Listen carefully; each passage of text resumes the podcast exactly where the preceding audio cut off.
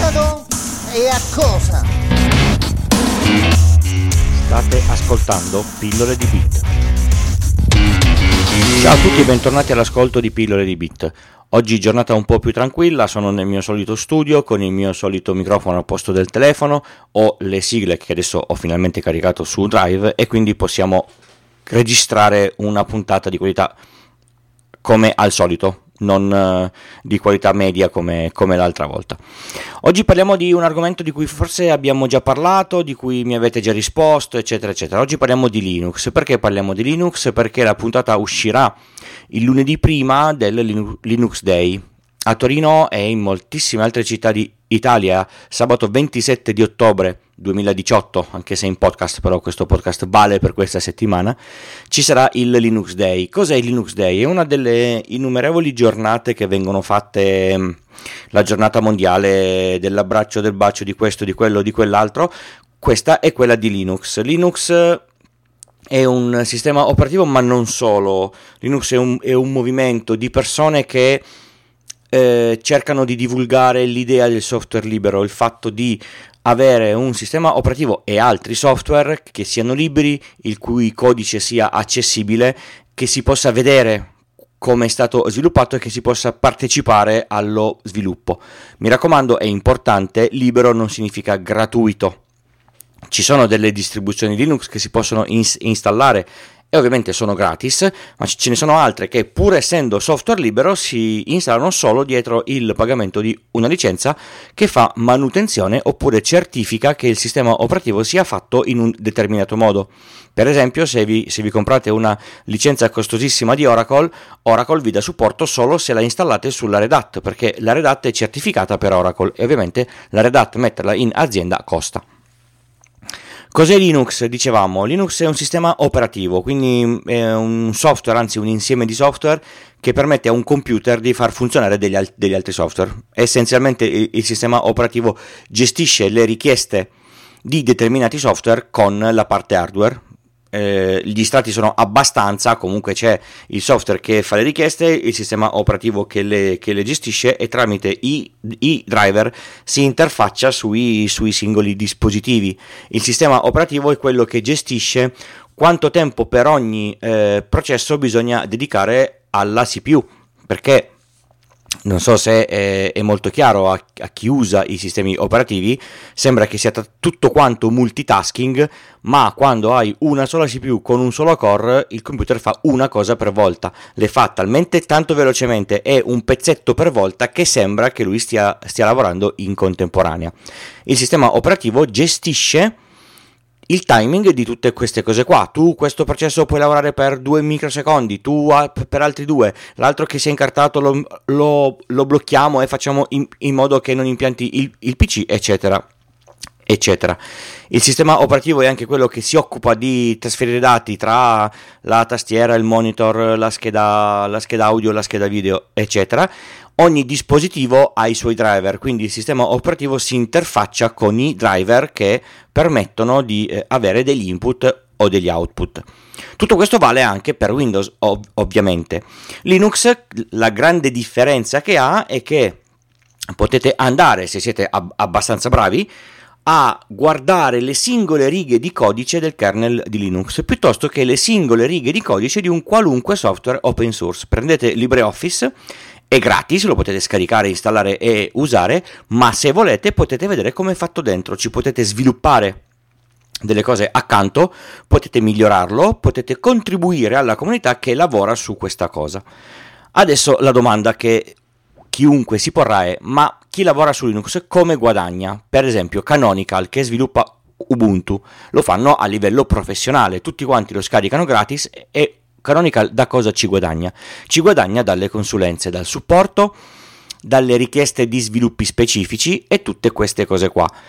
Dovete pensare che chi lavora con software open source lo fa appunto per questo motivo, lo fa perché è eh, cosciente del fatto che il codice libero ha la proprietà di essere disponibile per tutti, per esempio per studiarlo. Gli algoritmi di ordinamento sono open source, quindi nelle università si possono spiegare questi algoritmi guardandoci dentro senza dover pagare niente a, a, a nessuno. Quindi io posso fare del software. Se sono un, uno sviluppatore bravo, magari metto a disposizione tutto quello che ho scoperto nelle mie notate, nelle, nelle mie giornate di, di, sviluppo.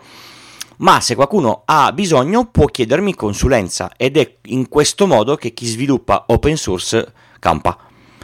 Vende consulenze, magari ti vende l'hardware già fatto per quel software lì, e, e, eccetera, eccetera. Un altro esempio di open source è il mio progetto della domotica fai, fai da me L'ho fatto, l'ho, l'ho sviluppato, ho preso dei pezzi di, eh, di codice già open source, ho preso delle librerie open source, lo distribuisco anche questo in open source. Se tu vuoi, vai sul mio sito, ti scarichi tutte le informazioni, ti compri i, i, i componenti, segui la, la, guida e hai il tuo progetto. Se hai difficoltà, vuoi una mano, vuoi fare qualcosa di, di particolare ma non ci riesci, mi contatti e a questo punto io ti faccio un'offerta per lavorare. Quindi questa è la definizione di codice open source e di perché chi lavora nell'open source in teoria non fa la fame.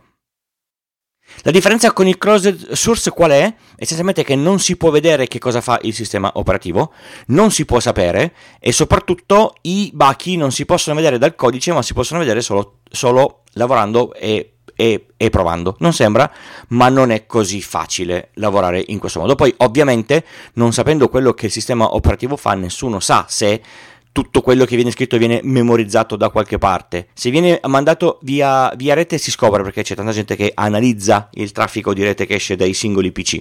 Ma il closed source, Windows, Apple, non hanno eh, messo a disposizione di nessuno il software che hanno sviluppato perché loro vendono questo software e la loro conoscenza e i loro lavori che hanno fatto. Quindi torniamo a, a, Linux e al Linux Day.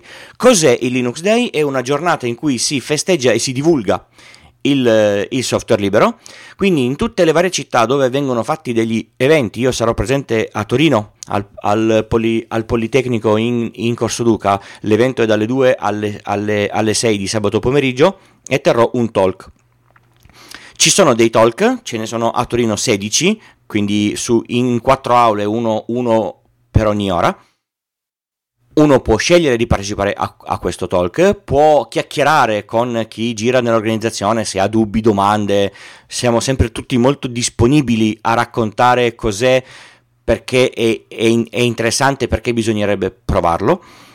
Oppure c'è anche una cosa che si chiama l'install party, praticamente ci sono degli enormi tavoloni con un sacco di prese di, di corrente, un, un impianto di, di, rete degno di un'azienda dove dei baldi giovani o anche meno, meno, meno giovani, dipende da, da dov'è il, lo, lo, user group che magari coinvolge anche gente non più giovane, c'è gente di tutte le, le età, vi daranno una, una mano a o imparare a lavorare sul vostro computer con Linux, o installare sul vostro computer con Windows una partizione separata con Linux per provare a vedere se, se piace, se non, se non, piace mi raccomando fatevi un backup prima di portare il, il, PC perché siamo tutti quanti bravi ma se qualcosa va storto va storto e magari si, si, si perde l'intero, l'intero disco.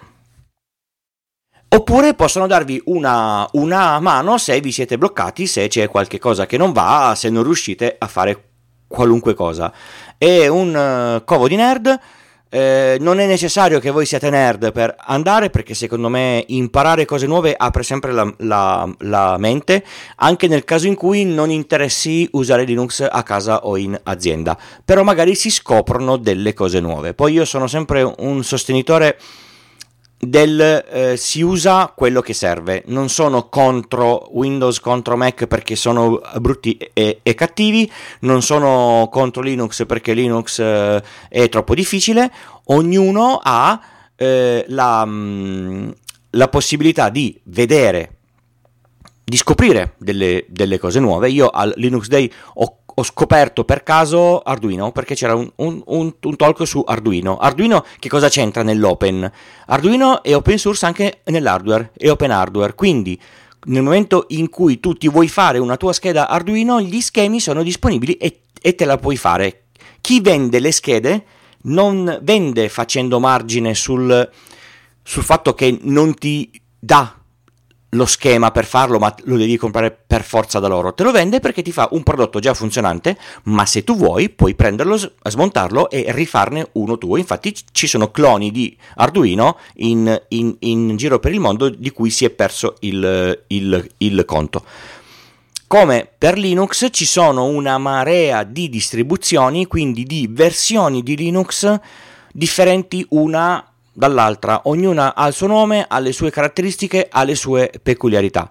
Quindi, che cosa eh, dovete fare sabato? Sabato mattina tranquilli, fate la spesa, fate quello che dovete, sabato pomeriggio vi cercate il Linux Day più vicino, nelle note del, dell'episodio c'è il link al sito ovviamente, e andate a ascoltarlo. Secondo me, anche per chi non è tecnico, anche per chi di informatica ci capisce poco, apre abbastanza la, la, mente. Se siete a Torino e volete passare a salutarmi, io faccio il, il talk delle 15 in area principianti dove, dove parlerò della, della shell e dei comandi che si possono dare nella shell per evitare di averne paura.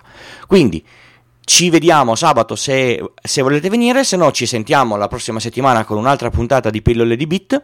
Vi ricordo che trovate tutto, tutti i commenti, le, tutti i contatti, qualunque tipo di mh, riferimento sul sito Pillole di Bit col punto prima dell'it.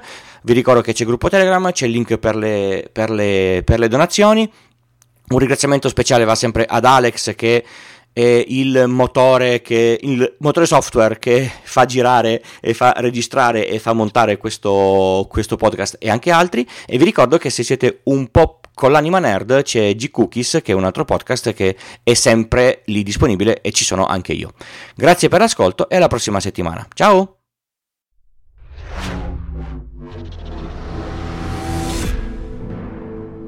This podcast is edited with producer. Discover more at ultimedia slash producer, ulti.media slash producer, P-O-D-U-S-C-E-R.